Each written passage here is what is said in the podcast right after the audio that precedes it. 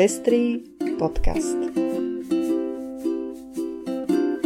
O všetkých farbách života.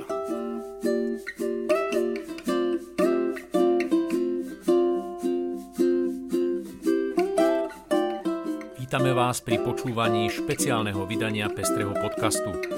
Rozhodli sme sa pripraviť ho vzhľadom na aktuálne politicko-spoločenské dianie – Minulý týždeň v Národnej rade Slovenskej republiky predložila svoju správu verejná ochrankyňa práv Mária Patakijová.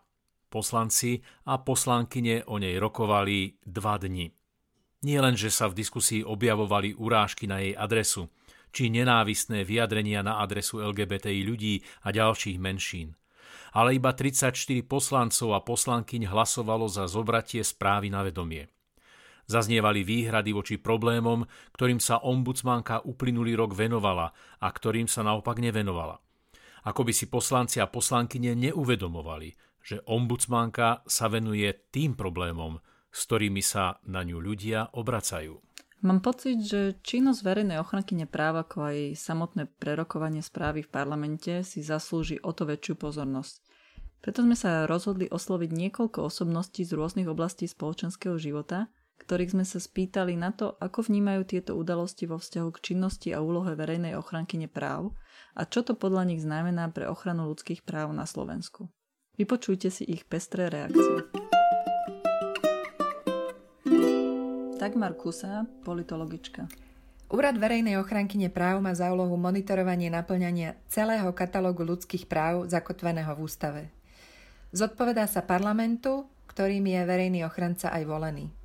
Neznamená to však, že je mu podriadený a má sa venovať vybraným právam na základe preferencií poslancov a poslankyň. Naopak, zodpovedá predovšetkým za rešpektovanie práv jednotlivcov štátnymi orgánmi a jej správa do veľkej miery odráža tento stav, keďže zhrňa podnety, s ktorými sa ľudia počas celého roka na úrad ombudsmanky obracajú. Odmietnúť vziať na vedomie správu o činnosti ombudsmanky je zároveň hrubým odmietnutím opodstatnenosti podnetov bežných ľudí, ktorí sa na jej úrad obracajú v dôvere v právny štát a spravodlivosť. Poslanci nám týmto pádom odkázali, na vás nám nezáleží, so svojimi starostiami sa obráťte treba na lampáreň. Tu sme pri svetej vojne, tá je dôležitejšia ako vy. Diskusia, ktorá prebehla na pôde parlamentu po prezentovaní výročnej správy, na jednej strane nebola prekvapivá. Mnohí z poslancov si hudli tú istú jedinú pesničku, ktorú si hudú už roky využijúc svetlá reflektorov, ktoré priniesla prítomnosť prezidentky. Na druhej strane však bola šokujúca v danom kontexte a koncentrácii. Toľko invektív, pomílených tirád a prízemností na jednom mieste v krátkom čase sa nám nadlho vrie do pamäti najtrapnejších chvíľ republiky. Je šokujúca aj zistením rozsahu zásadnej nevedomosti a ignoranstva v otázkach demokracie a ľudských práv. Odhliadnúť od toho, že mnohí poslanci absolútne nepochopili, že obsah výročnej správy sa odvíja od podnetov, ktoré kancelária rieši a teda sa ich reakcie absolútne míňali s meritom veci, diskusia zároveň žiaľ Bohu v plnej sile odhalila zaostalosť Slovenska v tak zásadných otázkach štátotvorných hodnôt. Parlament nie je nejakou anomáliou, naopak na tacke nám naservíroval stav spoločnosti, ktorá práva chápe ako oprávnenia našich ľudí a odsudzuje inakosť akéhokoľvek druhu. Je to v skutku tragická správa pre perspektívy demokracie v tejto krajine. Martin Macko, výkonný riaditeľ iniciatívy Inakosť. To, že parlament nevzal na vedomie správu uh, verejnej ochranky nepráv, vám ako výsledok dvoch faktorov. Uh, jednak poslanci Smeru, ktorí uh, sa istým spôsobom stia za to, že ombudsmanka v minulosti kritizovala excesy ich vlády a teda štátnych úradov počas ich pôsobenia, čo v minulosti nemohli urobiť týmto spôsobom, keďže išlo o nominantku koaličnej strany, ale v súčasnosti už nemajú tieto zábrany. A po druhé, samozrejme, je to výsledok existencie alebo toho počtu konzervatívnych poslancov, ktorý výrazne narastol a ktorým sa vyslovene nepáči univerzálne poňatie ľudských práv, to, že sa má týkať všetkých a oni majú isté skupiny obyvateľstva, ktorí podľa nich nemajú mať isté práva, napríklad v rodinnom živote a podobne. Keď sa to nad tým zamyslíme tak z pozitívneho pohľadu, tak určite je to aj dobrá vizitka pre túto ombudsmanku, ktorej ja vyjadrujem teda plnú podporu. Lebo keď si to porovnáme s minulosťou, že ktorému ombudsmanovi prechádzali správy bez problémov a nemal problémy žiadne s parlamentom a vládou, tak to bol pán Kandrač, ktorý v tej svojej funkcie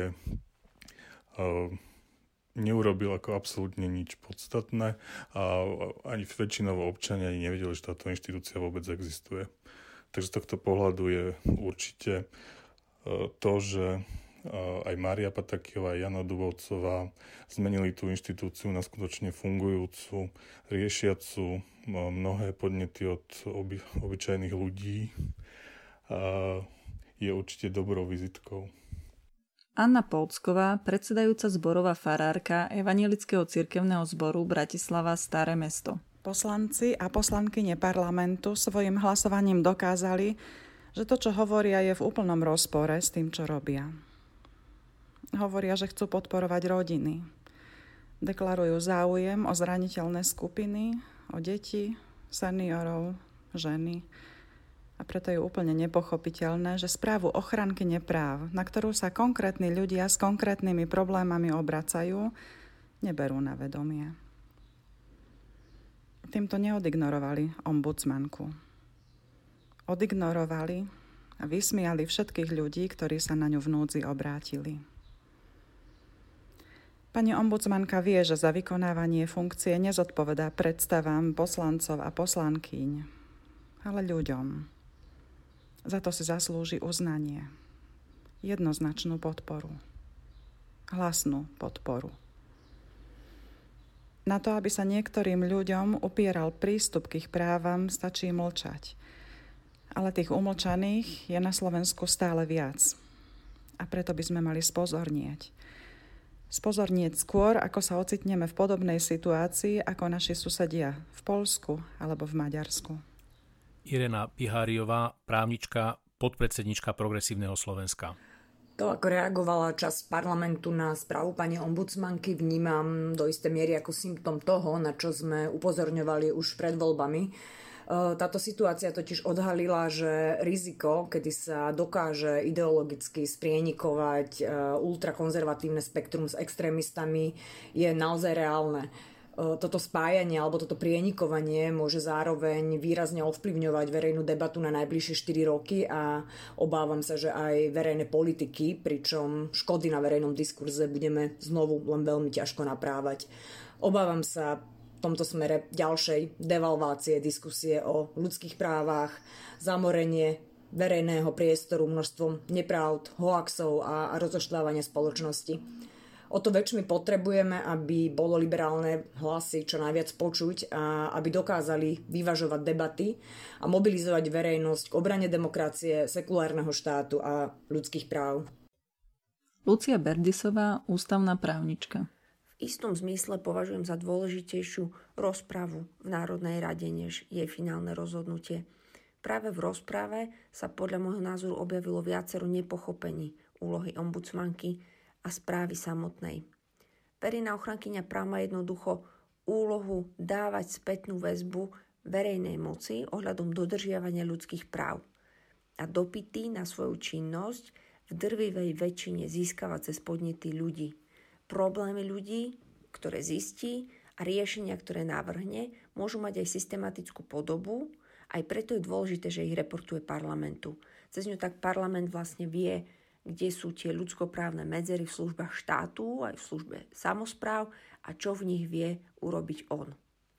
Ombudsmanka dostáva veľké množstvo podnetov, ktoré sa uchádzajú o ochranu veľkého množstva, veľkej variability práv – a keďže z ľudských práv benefitujú všetci a všetky, tak aj tohoročná správa, tak ako tie staršie správy, pokrývala témy týkajúce sa aj relatívne nepopulárnych alebo marginalizovaných členov, členiek spoločnosti, napríklad odsudených osôb alebo rómskych žien, ale zaoberala sa aj problémami detí či seniorov, riešila špecifické problémy československých dôchodkov, nekonzistentnosť judikatúry a mnohé ďalšie. Profesorka Patakijová podľa mňa vychádzala z domáceho a medzinárodného ľudskoprávneho štandardu. V, v istom zmysle jej správa paradoxne e, konzervatívna a, reaguje na ľudskoprávne e, problémy písateľov podnetov. Zároveň, ak sa vrátim k e, tej parlamentnej rozprave a jej forme, podľa mňa parlamentná rozpráva nemala parametre kultivovanej diskusie, lebo sa v nej útočilo na ľudskú dôstojnosť a slobodu. A taká diskusia nie je zmysluplná, je skôr zraňujúca a bráni hľadaniu koncenzu. Poliaci hovoria, že punkt vidzenia záleží od punktu šedzenia. Asi som to aj zle vyslovila, ale mám ten výrok rada a tak ho použijem, aj keď v posunutom význame myslím, že je dôležité, aby poslanci a poslanky nepochopili, že sedia na miestach, z ktorých musia skúsiť vidieť viac a inak, než v situácii, keď sú iba súkromnými osobami.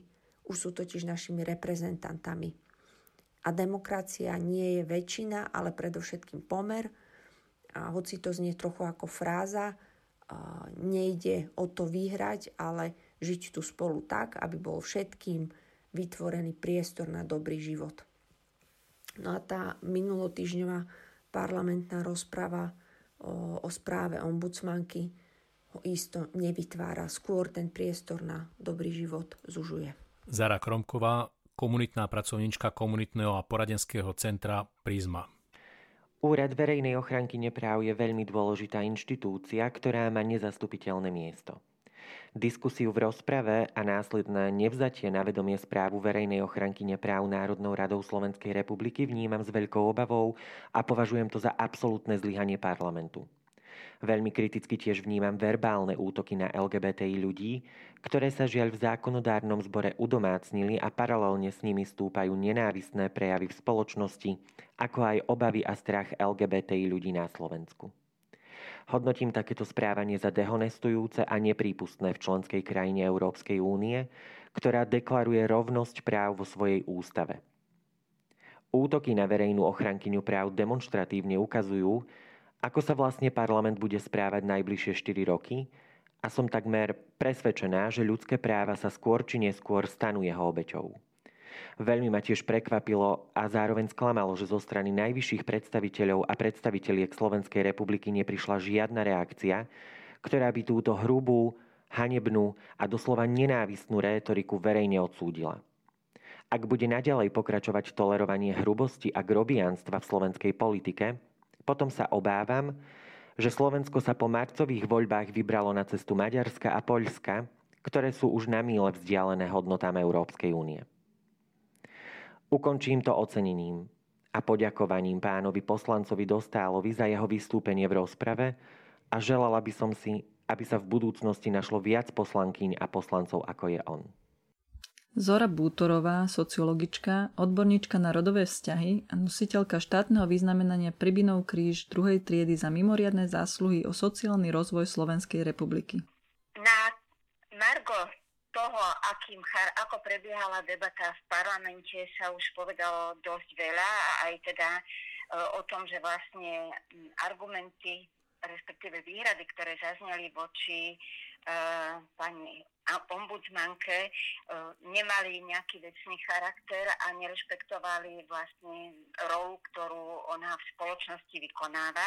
Takže k tomu by som sa už radšej veľmi nevyjadrovala myslím, že aj v médiách bolo viacero veľmi, veľmi väčšných a dobre vyargumentovaných e, kritických poznámok. Skôr by som teda sa ako sociologička možno pozastavila nad tým, e, čo z toho z takého dlhodobejšieho horizontu vyplýva. E, ukazuje sa, že parlament v tom zložení, aké vzniklo po voľbách, bude pravdepodobne naďalej miestom, kde sa bude viesť pomerne nekultúrna a ideologicky zaťažená diskusia namiesto argumentov sa budú prezentovať názory, ktoré majú veľmi silný taký ten ideologický náboj a často sú, často sú vyslovované aj dosť takým hostilným tónom.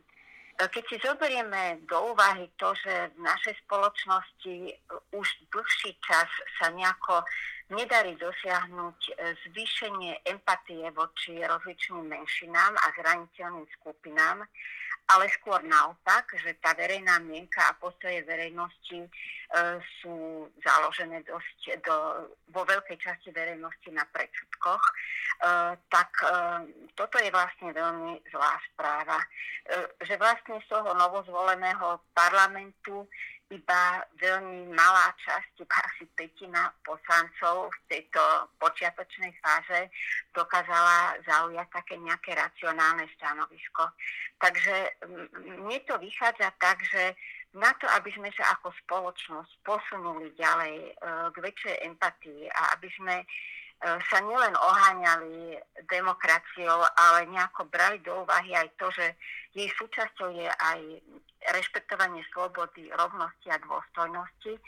Na to bude v tomto nastávajúcom období veľmi dôležitá rola občianskej spoločnosti v tom širokom chápaní. E, či už sú to médiá, či už sú to mimovládne organizácie, či už sú to mimoparlamentné politické strany. E, proste bude dôležité kultivovať e, to verejné povedomie aj z boku, nielen, nielen vlastne z toho prostredia eh, volených reprezentantov nášho štátu.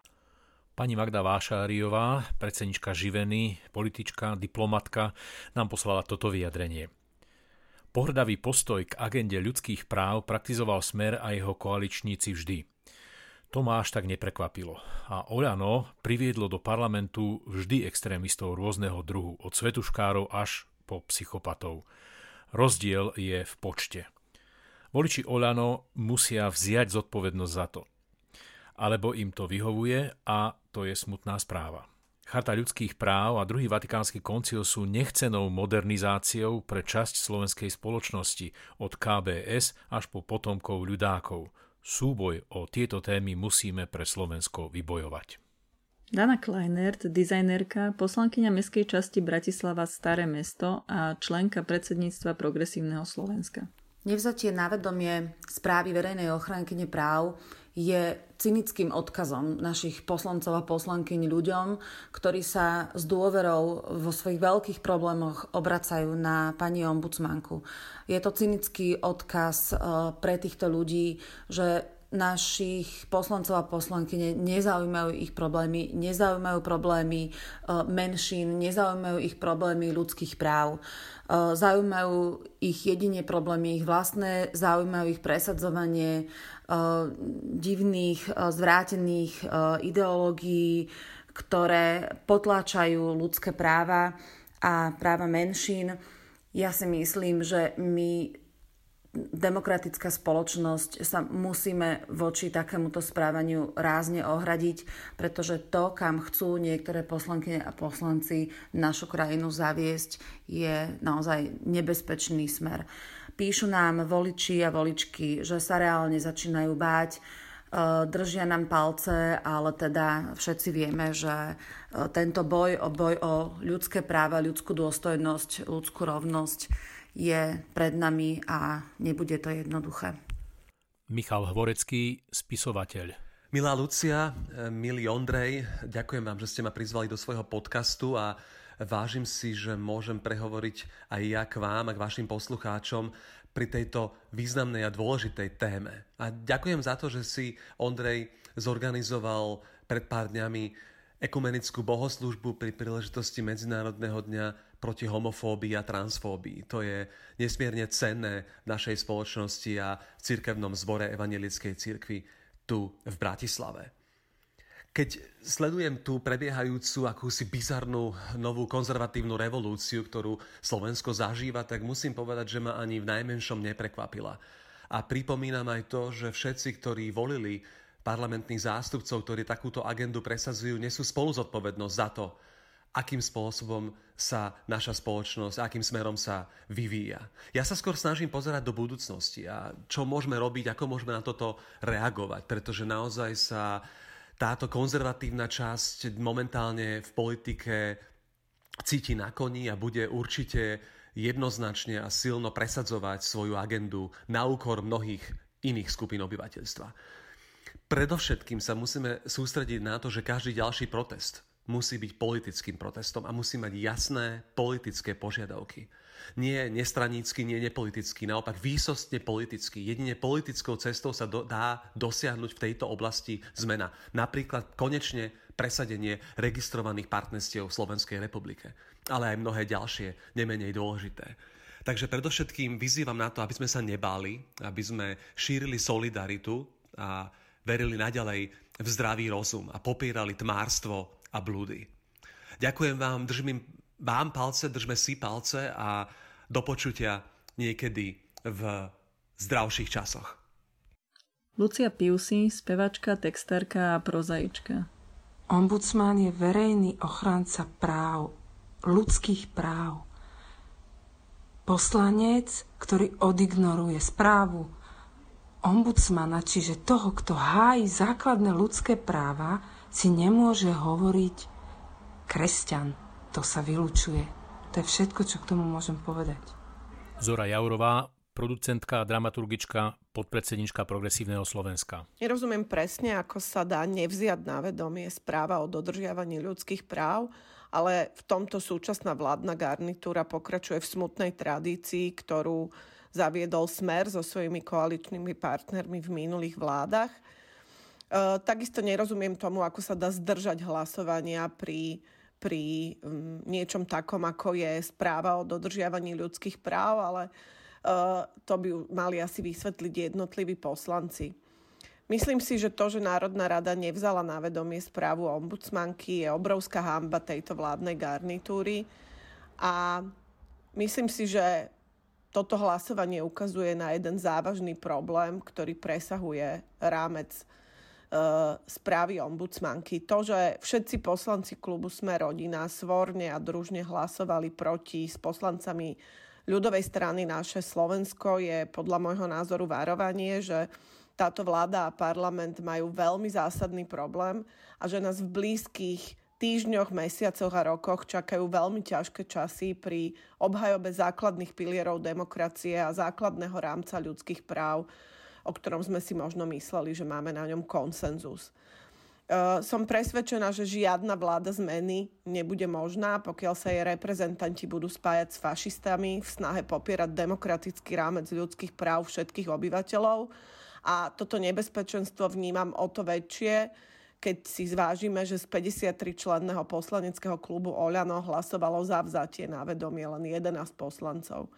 Myslím si, že práve preto to bude v najbližšom čase extrémne dôležité, aby existovala k tomuto protiváha na Slovensku, aby existovali politické sily, ktoré obhája ľudské práva všetkých obyvateľov a pokiaľ sa tie sily nenajdu v parlamente, mali by sa nájsť v mimo parlamentnom prostredí. Jan Orlovský, výkonný riaditeľ nadácie otvorenej spoločnosti. Minulý týždeň necelá štvrtina poslancov vzala na vedomie správu o činnosti verejnej ochranky práv za rok 2019. Takmer dve tretiny boli proti alebo sa zdržali.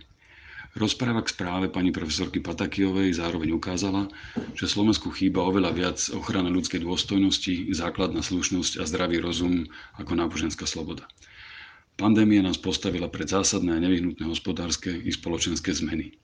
Demonstrácia hodnotových postojov, ktorú si parlament zvolil minulý týždeň, nám žiaľ ukazuje, že si vyberáme cestu, ktorou sme si v minulom storočí už raz prešli. Náboženská akože sloboda jednej skupiny občanov sa v skutočnosti slobodnej a otvornej spoločnosti nemôže a nemá stať povinnou pre všetkých obyvateľov Slovenska. Nečakal som, že 72 rokov po prijatí Všeobecnej deklarácie ľudských práv budeme o tie základné práva musieť bojovať od začiatku, ale žiaľ je to tak. Ostrovy slobody nikdy slobodné nebudú, ak ich obyvateľia stratia o skutočnú slobodu záujem.